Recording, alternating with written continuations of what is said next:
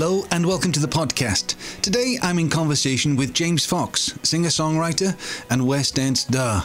He's certainly got a story to tell. This is his latest single, The Rest of Our Lives.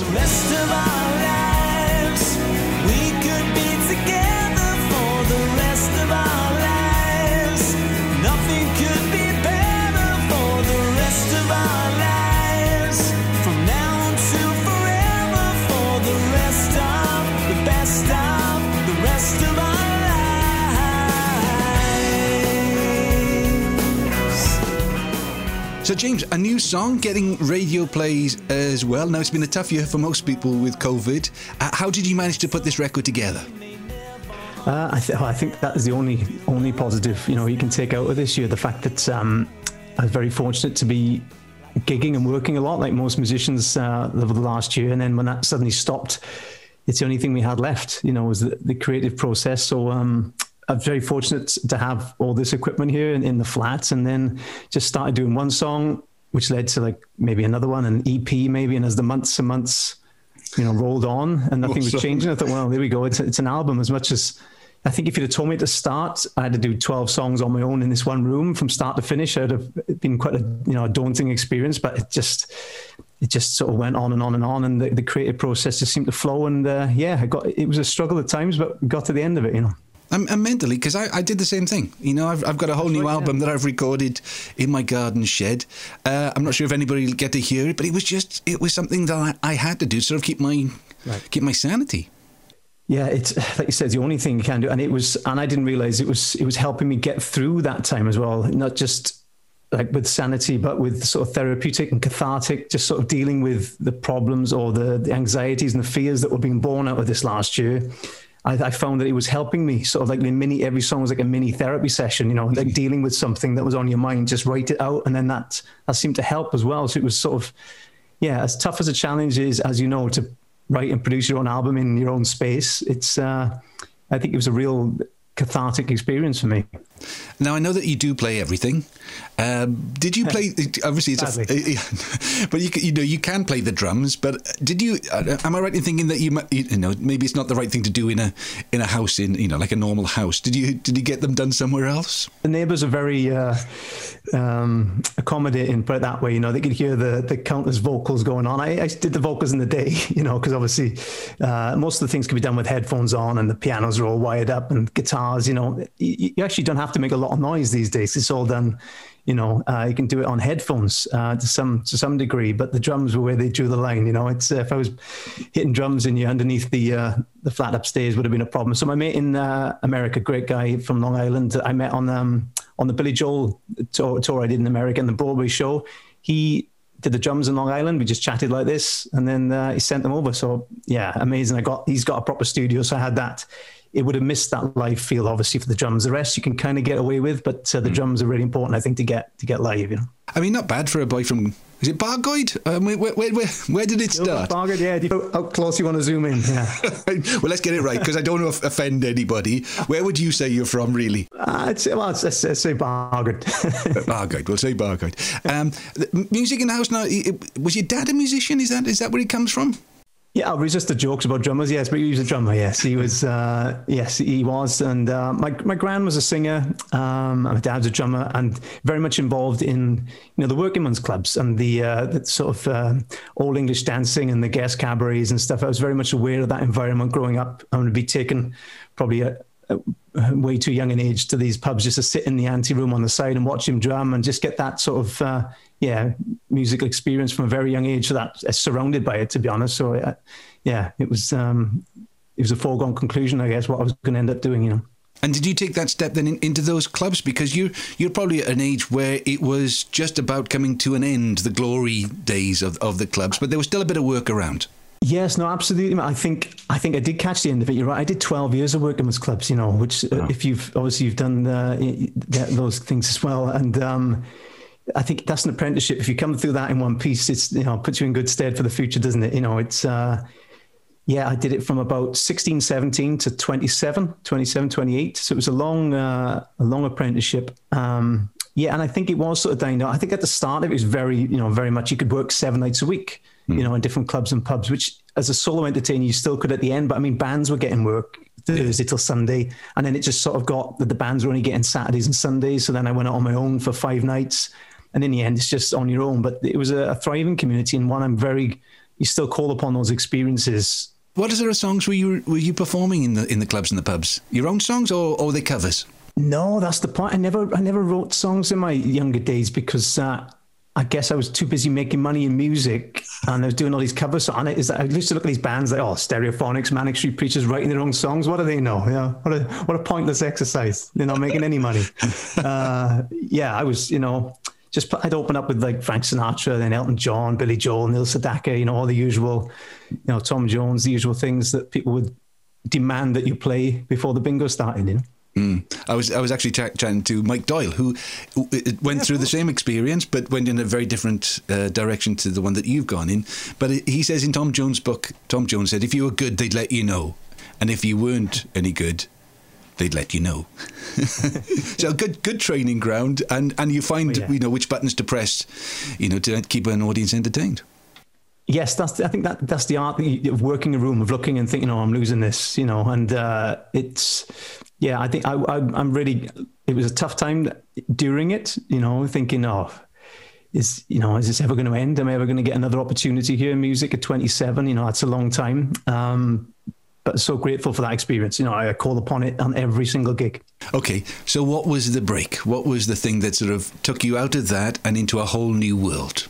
I think back 27 the stage newspaper was that, that used to be the thing you used to get on a thursday sort of auditions for boy bands and things in london uh, so and any sort of session jobs really so i've got in with uh, i got some session work when i was 27 uh, playing for a band called liberty x at the time uh, things like atomic kitten that sort of management in that area to play acoustic guitar say radio tours with these bands which got me which got me to sort of in with the managers of these bands, you know, and they were like, "Oh, you're quite good, but you know, don't really know what to do with you." So the, opportunity to do uh, audition for Fame Academy came up, and um, my then manager said, "Let's do this."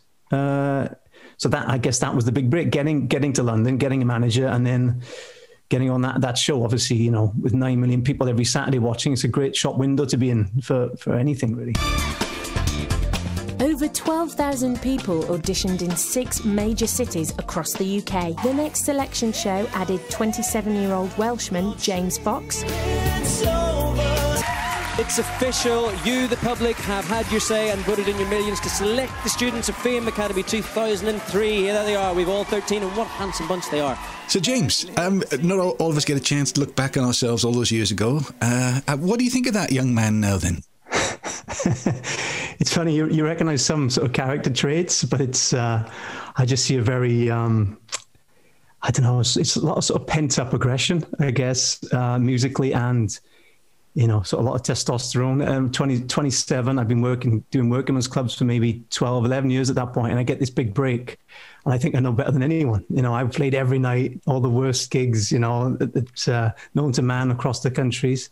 And um, then you're faced with this very uh, this this music business that you've been dying to get into. You know, these these record company executives and these TV people, and you think I know better than these people. You know, James. Well, without sounding conceited, I've been watching myself on things like this for 12 years, and that's the best I've ever seen myself do anything. I'm well happy with that result. I'm slightly miffed by your comments, to be honest. Okay, well, I'll, uh, I'll go over them for you. The issue is the song is sung without any sensitivity. I don't understand where it's ultimately going. I think you know it's always competent, but I, I just say, to sing something mean? completely what? in tune with passion. I mean, what do you mean? Where's where's it going? Richard Parks. You didn't seem to get on terribly well with Richard, did you? And, and at the end, I thought he was quite quite nasty. In the end, he seemed to have pent it all up and found a moment to really try and put you down. Yeah, yeah, I think he'd be lost without me in that in that show. It was it seemed to get personal. That's what got my back up. I don't mind the criticism, you know, if it's constructive, because David Grant was a, a, big supporter, and he would say ah, a bit out of tune there, or he didn't really give that. That wasn't great, but this bit, you know, constructive, and maybe do this next time. I thought once you got to the chorus, I totally believed you. Up till then, it was a technical performance, and it was a very good technical performance. But you know that thing that we talked about weeks ago. They didn't show me a lot of respect, and I picked up on that very early on. I got very defensive, so I kind of shut down. And like I mentioned before, the sort of musical content in the show was non-existent. It was a, a reality show, and they tested you to your limits, and they, they worked out with me that if they deprive me of certain things, I'd behave as it's a human experiment. You know, that's what these shows are very much. You know, it was run by Endemol that did Big Brother, so we were told it wouldn't be a human experiment, but as it went on, I could see it was, and you know, they, they just uh, I played into their hands really. Um, I could see what they were doing. They deprive you of certain things, and I get wound up by it, and then that makes good television. What did they deprive you of? Can you say? Well, it, for example, say they promised that after the live show on a Saturday, uh, they said we'll have a we'll have a bit of a party if you. We'll just put a couple of beers in the fridge, you know, you, you guys be able to relax and everything. And we had the Sunday morning off, and you'd finish the show, you, you get through, or you want to celebrate, and the the fridge is empty, and you're like, you know, oh come on. You, well, you know, I know it's it's it's you know it seems absolutely minimal now, but when you're locked away and being every every room has got like six cameras in it, including the bathrooms, you know, you couldn't get a minute's privacy. Mm. So just that those little moments of um, just release and just to be you know, just to take the pressure off for five minutes. Uh, they, they, they, just tested you. And I, I thought it was more about music. And I realized it was, uh, you know, they're making a TV show and it was very much a human experiment, like I said. And um, You can't play as well as me. You can't write as well as me. You can't sing as well as me. I can do a performance like that after a few beers. the following morning, James tries to backtrack, blaming the beers. Until two o'clock in the night, talking complete rubbish. Yeah, I know you were. Uh, I win. Uh, I win. Yeah. Uh, I I wanted to learn. I was desperate to learn, desperate to get involved in this business. I'd done what I thought I could in the Welsh clubs and pubs, but I wanted, I wanted to know the other, the keys, the secrets to being like in a record deal, and you know all these other things have been on TV, and they just left us in this big house to rattle around they threw a piano in there. I was the only one that could play it, you know, and it was, I just felt, and the more, the more they sort of um, supported the people that were, dare I say it, less musical, you know, they had great voices and a lot, lot of talent, but they couldn't play instruments maybe. I got very frustrated, um, and I can see that watching it back now. I, I, you know, I wish I could say to myself, oh, shut up, don't say that, you know, go back to bed or don't drink that or, you know, just keep your mouth shut. But, you know, like anything, you're 27 and uh, yeah, hindsight's a great thing, you know. What what I liked is, and because this industry is is is meant to destroy you. Uh, and and having that inner confidence. I mean, you know, you obviously you come across as, you know, a, a bit arrogant because you. Yeah. But having said that, everybody I've ever met who's been incredibly successful has had to have that inner confidence, and you you had it then. They tried to knock it out of you, but you seem to you know, I, I, like, I like the way that you, you, you stand your ground. You don't know what that means. I don't. Well, if, if you then win and get a record contract, I've got 12 songs that say, I mean, I'm ready to go with that as well. I don't, I don't get your point. Well, I, I would have thought it was all too crystal Didn't clear. get a chance to comment on I it. did the first time you said it. It's just, I mean, It just goes over your head all the time. pretty much. Yeah. I think, well, do you know what? I, I remember watching a Billy Joel interview, and he said like he wrote a song called Shades of Grey, and he said when he was young, it was like he was just so confident, everything was black and white, and the older he got, more shades of grey come into the equation, you know, uh, and I feel like that. I watch that back, and I think, wow, I. I believe everything I say there. Maybe some of it's a bit defensive because maybe I'm talking about these songs I've written. They weren't any good. You know, I, I couldn't write a song back then, but I had so much confidence and so much passion, I think was the word. I think the confidence maybe uh, passion got mistaken for being overly confident and cocky, but maybe I was just so ready for it. I was just like a, like a greyhound in a trap. You know, I've been desperate for this opportunity, and I, I wasn't going to let him put me down. I wasn't going to, you know, I just felt like, yeah, I wasn't going to stand for that. You know, I just wasn't going to take it. And you know, and we had to fight. I didn't have a we didn't have a music department in my school after you know from O level onwards. So I've always had to fight to do music. It was never you know, everyone said, "Oh, what you, what, what's your other job?" Or what, you know, what it's like, what, you know, what else are you going to do? And it's always been a fight. So I thought, I'm not taking this anymore. And it, it just caught me the very, it's sort of that the stars aligned when I was at my sort of most arrogant and like passionate and I'm not taking this. Maybe enough experience, but enough naivety sort of met in the middle. And, and uh, that was a nasty clash with um, Richard Parks, as he said, because, uh, yeah, he, he just took an instant dislike to me and um, it became personal. So I thought, oh, well, I'm up for the fight. You know? The students rehearse for the live show. First up is the trio of remaining boys with the Beatles classic From Me to You.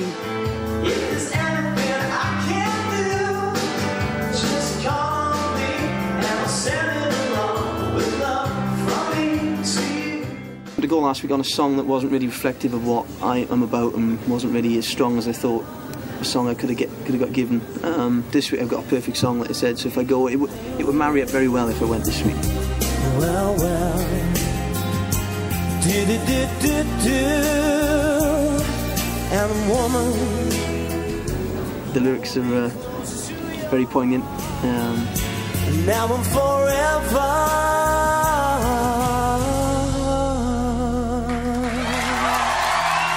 Sorry, James. Truly appalling.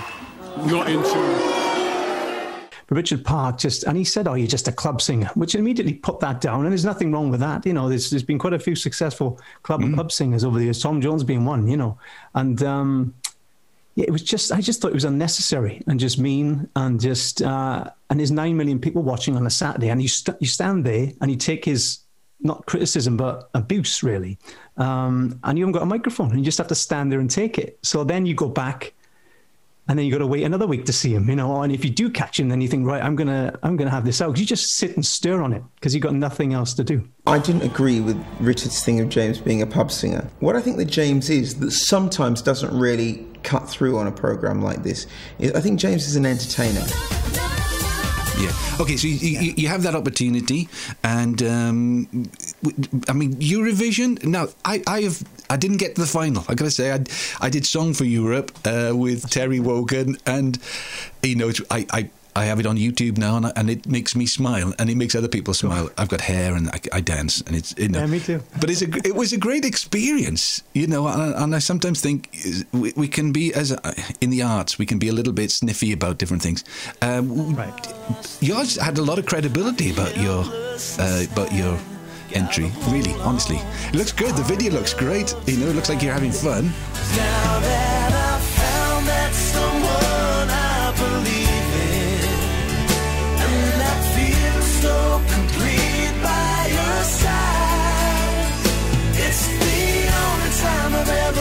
Somebody, baby, in my life. We gotta hold on to our love tonight.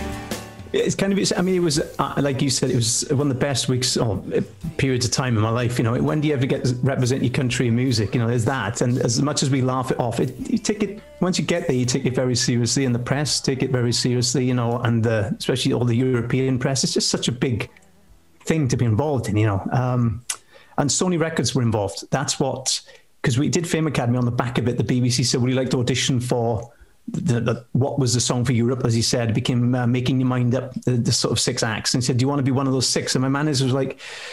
Oh, I don't know. You know, maybe there'll be a backlash because you've just come off a BBC TV show to do another one. They might think you've got an advantage, and I might, you know, come back and bite you. But it's, um, yeah, I got through that, as you say, and uh, it was I entered it because for the first time in a while, Sony Records said that the winner would get a Sony record deal.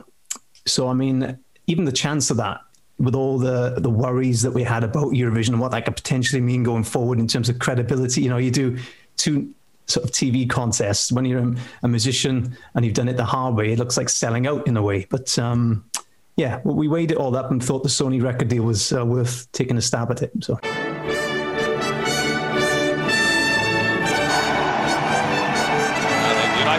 Next. Let's hope he can do it for us. James Fox.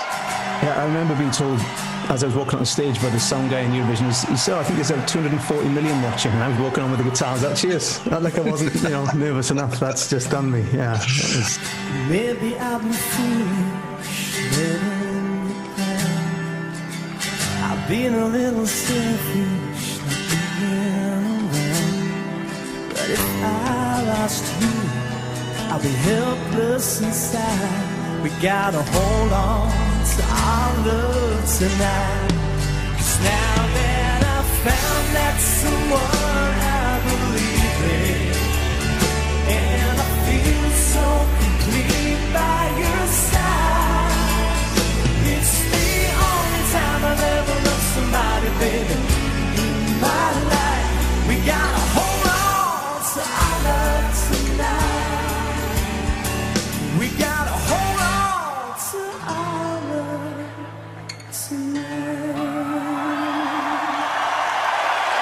Good reception in the hall. Good performance from James Fox. Funny thing was, I, I didn't get to the song for Europe. I did the. It was called. Uh, oh, I don't know whatever it's called. It, it was the British version, like like making your mind up. And I remember being in the loo, uh, before going on stage before the final contest, I remember thinking to myself, I'm either going to sing this song every night for the rest of my life, or I'm never going to sing it again. And I think that's probably was the case. I don't, don't think I've ever sung it again. Um, do you ever do that a song now? Uh, it's funny, not so much the song, but obviously, like, as we're chatting now, I don't think you can do an interview once you've done something like that. You're part of a, I guess, a small club. Is it 60 years it's been running? Maybe is you know you're one of 60 acts maybe that have done it. It, you know, you do things like the Weakest Link Eurovision special, or you get rolled out every year to, to judge the other contest by some TV show in Iceland or something. You know, you never get away from it, and I'm happy about that. It's, it was yeah. something I look back on. You know, actually, not a bad result. United Kingdom, eight points. Hey, Royaume-Uni, time. That's off to Dublin and Johnny Logan. Cyprus, 10 points. It didn't set the world alight. It sort of, I wanted to pitch a song that I'd written for it, but they wouldn't let me, you know, but it was, it, it was a nice song. I knew it wasn't a winning song, but I thought, you know, it's okay. So, uh, okay. yeah, happy with it. Okay, so it, it it is weird because then you you you presented with lots of different opportunities or doors close. Um, yes. The West End. Um, again, it's it's almost like a, a completely different uh, artistic pigeonhole to, to get into and then actually to get out of as well. How did those doors open to you? Was it a positive decision? Did somebody come to you? Did you do an audition? How did that start? Yeah, uh, interesting, Mal. The everything sort of went as soon as you do a TV show like Fame Academy. Once you're in that shop window, that Eurovision happened straight after that, pretty much. You know, after about three or four months, then you get selected for that. And then literally that was Eurovision was a Saturday. Sunday morning, my manager had a call from Bill Kenwright's office, the, the producer, and said, uh, We're doing a tour of Jesus Christ Superstar. Would he like to be Judas? I'm like, no, I, now at this point, I had no idea what musical theatre was, mm-hmm. and so I didn't know what Jesus Christ Superstar was. I honestly, I've been, it was no idea at all. So when he said, I said, I'll tell him I'll do it from Jesus, you know, and not knowing anything about the show. He said, yeah, I'll do it, but I want to be the main part. And he said, he said, it's kind of like the show, if you've ever seen it, is the, the last week of Jesus' life told through Judas's eyes. You can argue you are the main part. Tell him. I said, no, I want to be Jesus. It's like a stubborn 27 year old, you know, come off a TV show with a big head, you know. Uh, but in the end, they convinced me. Um, and they just give me the job. I didn't have to audition. I mean, this is the, the chaos that comes with those TV opportunities and things like that. I, I think I went in and sung at some point, but the, you know, they already reeled off the posters for the tour. You know, they just put you in it, and that's so. There was a lot of um, resentment from the cast at the start because these guys now I know what it takes to get anywhere near mm. those shows in terms of training and the hardship that the actors and, and people go through. To just be given it, they didn't care about my, you know, 12 years of workingmen's clubs. That wasn't, you know, the mm. uh, the actor darling, you know, it wasn't all that stuff. So I, I, just sort of got landed in this, but I had to sort of uh, earn my stripes then. So the reviews came in and everything was going really well. And, and slowly but surely they, they warmed to me. And then, uh, you know, that, that musical theatre took a de- theatre took a decade then of, uh, of shows. Just so everything sort of snowballed from Fame mm-hmm. Academy into into yeah. that. It's, it's crazy. It, it's a it's a tough world, isn't it? I mean, I know because uh, a friend of I think probably a friend of both of us, Steve Balsamo, was Jesus. You know, uh, we, we were chatting about that tour exactly. He was going to be Judas, and I was going to be Jesus at one point on that very tour, but it never happened. Eight shows a week carrying a cross. It it takes it out of you. It takes it out of you physically, emotionally, spiritually, with your voice, all of those type of things. Did you did, did you last the course? No. No, I was, I was, I was broken. I was spitting, spitting blood at times. It was because I wasn't a trained singer. Uh, so like you say, eight shows a week, especially in that register, when a lot of it's shouting, and you've got to be able to control that. You know, screaming at Jesus every night. It was, you know, a lot of those scenes are quite. Uh, you've got to be able to know what you're doing, and I didn't. I was, you know, I wasn't looking after myself. I was still sort of dining out on the celebrity of Fame Academy and Eurovision. So you roll into another city, you know, I'd mm-hmm. probably be out and about on some night. Now, when I do a run now, I, I, live like, you know, drink water in bed by nine o'clock, you know, but um, back in the day, I was probably in nightclubs till two in the morning and then trying to do a matinee. I didn't look after myself, you know, it was, uh, and without my, my dad passed away during that run too. So it all got the content. I wasn't, it all got a bit much for me. The fame, the people waiting at the stage door, the sort of the expectation that had to be on, even if I wasn't feeling too good because your name's on the poster. there was a big pressure on me to do that. Uh, I wasn't coping with my uh, my dad's death and the, the fact that you know it, this is a pretty dark show. You know, you're watching Jesus on a cross every night. I'm I uh, hang myself every night. It's it's hardly the thing you need when you've got to be. Um, and I was dealing with the fame too. It, it was it was a lot uh, at that time. So I sort of yeah, I sort of fell apart during that run. And uh, six months into, I, uh, I I opted out. I um yeah. So we, we sort of fell out. Bill Kenwright and I. He didn't see. He didn't really appreciate what I was going through. You know, he, the production was his main thing that, that kept going. And I, I, like the day my dad died, he asked me if I was going to be on that night. So, uh, you know, it, that was the start of the end of that relationship. Yeah. Uh, uh, uh, so to the other shows, maybe more you. If you'd done Billy Joel in the clubs, uh, in the working men's clubs, to actually be Billy Joel and Billy Joel in America.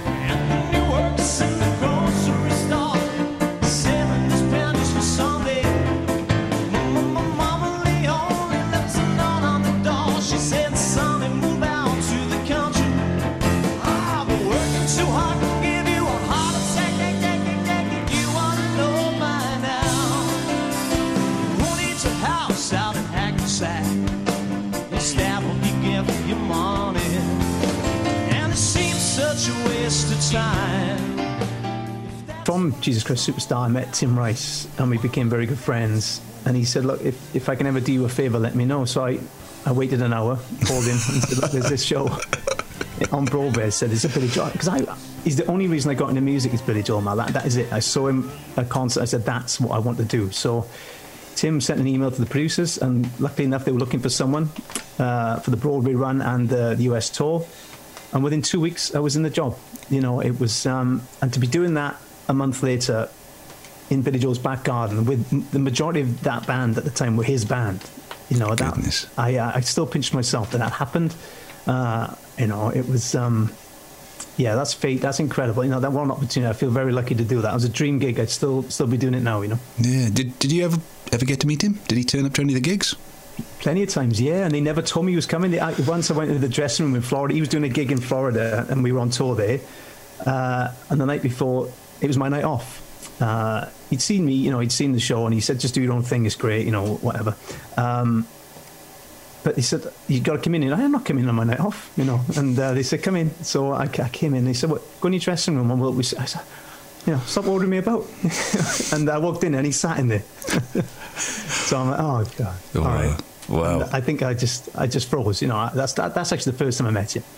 Uh, yes. Um, yeah, I think I said thank you for the music like about 40 times. I didn't know what to say, you know. I just like, and he's not, he's a very cool guy, he's very humble, and, and he didn't sort of offer up anything to make me feel any easier at that point. So I'm glad we had a lot more meetings because by the end we were fine. But that, if that was the only time I met him, I'd have been, it'd have been a disaster. Yeah, amazing, amazing.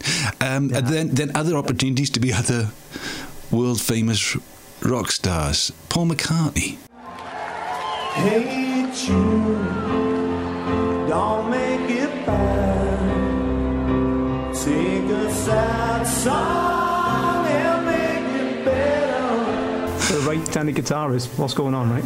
No, there was a there was a guy in the show. There was two of us. The Italian guy that looked exactly like him. He's incredible. Uh, he is a right-handed that spent ten years training himself to play the other way around. So, look, that's I'm not a career Paul McCartney impersonator. I'll, I'll leave that to you. You know. Uh, no, but they were apart from the obvious with the you know being right-handed, the audience and the, the critics are very forgiving. It was there. I, I when I got given that job again, I'm like, you your mind. I can't, I can't do that job. You know, you can never be Paul McCartney. The Billy Joel thing was because I had so much love for the music and I knew it backwards, and he didn't have to be him. You put your own stamp on it; it was fine. But with this, this is you're never going to get this job right. You're going to get slated. I thought this is a real risk here because you know, there's people that do this for a living. Paul McCartney impersonators. Why are they not up there? You know, but I got given the gig, and um, it was a real. It was amazing to do that in London and New York as well. Um, every night was a challenge, and what a brilliant songbook! And then you really, once you get sort of inside all those bass parts and how well crafted all those songs are, it's, it's phenomenal, phenomenal stuff. And every night was a real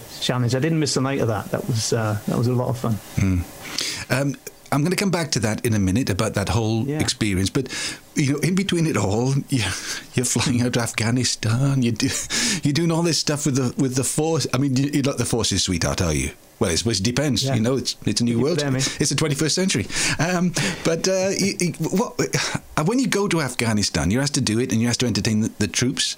Uh, you know. How, close to the front line are you? know what was it like? What was that those experiences like? And you know, does it change you? Yeah. Dust and sand and heat, landlocked in the grip of silent night. No way to retreat. I find them almost longing for the fight.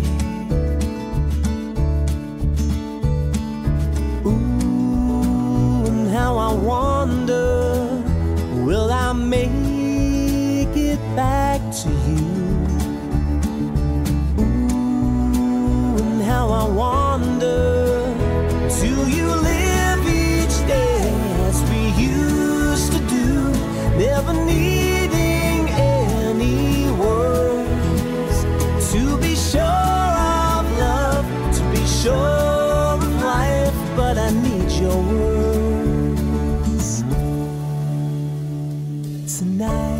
you It certainly made you not complain about your dressing room being cold in the West End when you got back, or like a leaky pipe or something. It brought you down to earth, you know. Uh, but I think it called upon the whole experience of the working men's clubs. Those gigs. So I'd get there. I did ten years in Afghanistan, over hundred days. Uh, actually, well more than that. Uh, Iraq, Bosnia, Kosovo, everywhere. But the Afghan ones in particular, it start off depending on which conflict we were in, because this spanned like a 15, 15, 20 or actually, maybe. Uh, time with the with the military. Um, we we do a gig in the big bases for thousands and thousands of people um, with a full band, and then by the end of it, about maybe six five years ago, the last time I went, we went as far forward as you can to the forward operating bases, literally where we get dropped off by a helicopter in the places where they're launching the attack, where they're sleeping on the you know in a tent uh, you know, um, as close to the action right on the front line. So it's just me and a guitar and a comedian uh, that would just entertain these guys in these makeshift tents, maybe 30, 10 to 30 people, and we'd just be dropped off, you know, and they'd be firing over pretty much the, like from here to over there, you know, like within a couple of meters of where we were. So that was pretty real. But weirdly, you don't you don't think about it too much when you're there. You, you, feel safe weirdly because you're with the British military, you know, some of the finest that we have, and uh, you see the power of music, man. You see how important it is that we did that, and how we boosted the morale, and how appreciative, especially when you play to audiences.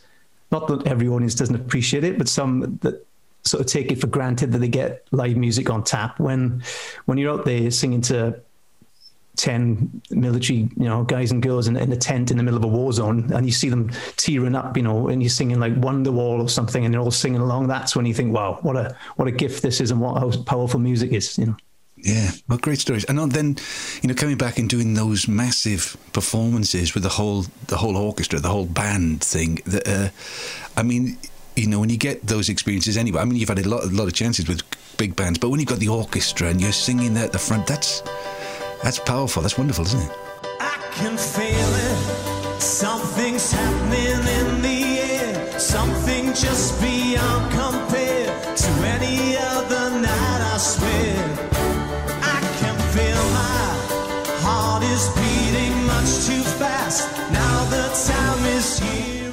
Oh yeah, you know, if I had any hair, it, it would stood up. You know, it's one of them. It's it's a real, and you think, yeah, all these you just don't want to let these people down because these are proper musicians, you know. I've been sort of winging it with a guitar, you know, for and the piano for years, and then you just stand there and you, you feel very. I just honestly, Mal, from a piano bar or in Blackpool or a workman's club, just you know, it's like just to be doing what you love, and if you're getting paid for it as well, and people are enjoying it, and you're among like-minded people, it's um, it's it's a real gift, you know. I'm just very very lucky. Um, now, then, there's a part of your life that, that you've talked about in the newspapers and stuff. So I'm, I'm not betraying any confidences. You had a run-in with with a gambling addiction. When when did that start? I guess you could probably trace it back to very early age, you know, because obviously I had a lot of therapy, and spoke to a lot of people over it, you know, and it, they can trace it back to um, my dad was in the fruit machine business. He worked for a fruit machine company back in the 70s and 80s. So I was always aware of these things. You know, it's very funny how these seeds get planted very young. But I think um, the downside of the, this, these amazing opportunities and tours and jobs that we do is that you have a lot of time on your own. You know, that's the, that's the downside. You know, especially on like maybe the Let It Be tour, the Beatles show. It's a two-hour show, and you're you you're 22 hours hanging about in your hotel. You know, in in cities that you don't. You know, you just stuck around you really. And if you've got a laptop or an iPad and uh, you're prone to gambling like I was, suddenly it just started to become more and more of a problem. So much so that I think at the height of it, it it's probably spanned a 10 year period where it was a real problem. I used to gamble all the time. Growing up in the valleys, it just, you know, you play cards, you'd be in the bookies. It was always something I did, you know, it's just what we did. Uh, but mine then, you know, I'm one of those people I don't like to lose a pound, so I, will spend a hundred pound trying to get it back. You know, it's just not it's not the right the right person. And they prey, obviously, the gambling company prey on people like me that uh, they know once they've got you in, they'll keep you uh, keep you going and um, keep you coming back. It, it got that bad that in the Let It Be tour, I'd be still betting while the show was running. You know, sometimes I'd even have the iPad behind the, the Vox amp you know, and I go back, you know, pretend to be Paul McCartney. Thank you very much, everybody. Walk, walk behind and press, you know, press a bet or press something, you know, press auto bet and make, I'll just check the balance because I'd have it on like an auto bet system sometimes. Yeah. You know, it, it, it, was absolutely insane. You know, I was getting good reviews, but yeah, I was an absolute mess. You know, total, I wouldn't sleep from maybe Friday till Monday. And I do six, five shows in that time. And the shows were fine, you know, and, um, yeah, and I wasn't. That that was that's that's the th- dangerous thing about this addiction and many others. You just can't see it in, in people until it's too late. Sometimes.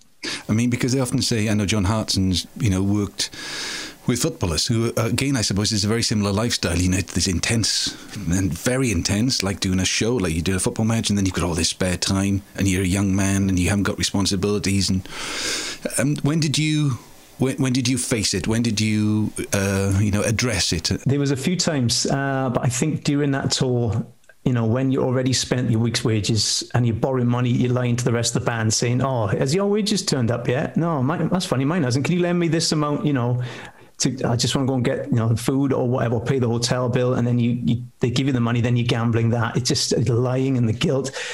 You know, my mum came to visit me, and she, yeah, you know, when you do like a three year run in a show like that eight shows a week, you lose weight, you know, you're a bit exhausted. But I looked, I think she looked at me and said, you know, what, what's really happening? I just sort of broke down and told her, you know, and I guess the guilt and the shame of it all, you know, uh, stops you from doing it. But it was a massive, uh, massive relief. You know, they, were, that's when I faced it for the first time. But you know, it's it's it's a tough one to beat. You know, mm-hmm. and even if on the road to recovery, there's six months go by, and then you find yourself back back to square one. Uh, but touch wood, you know, two years over two years now, and I really feel like that is behind me, and the, you know the the writing about it and the talking about it, you know, keeping myself accountable, helping other people, and uh, yeah, just facing it full on has really helped me. And and people have come up to me and, and told me that my stories helped them. So if one person did that, Mal, it's been worth doing. So uh, yeah, it, it was a tough time. It was a tough time.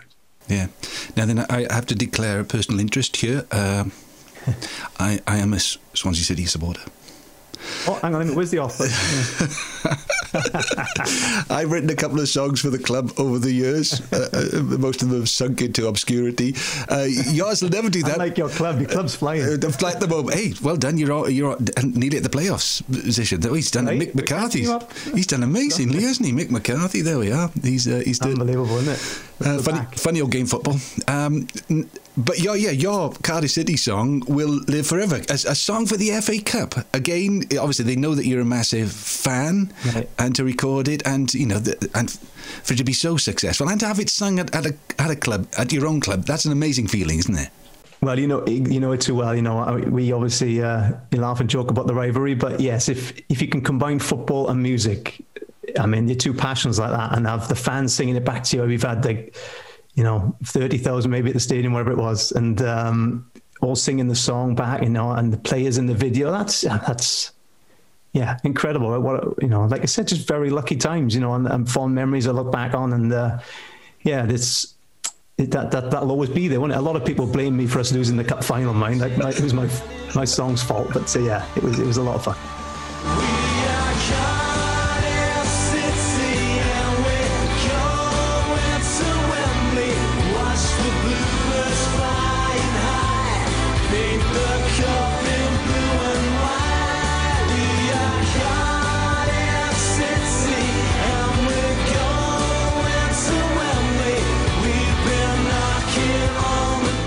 Lots of people have enormous success, and it's a trajectory that goes up and up and up. And you know, they do have a story to tell.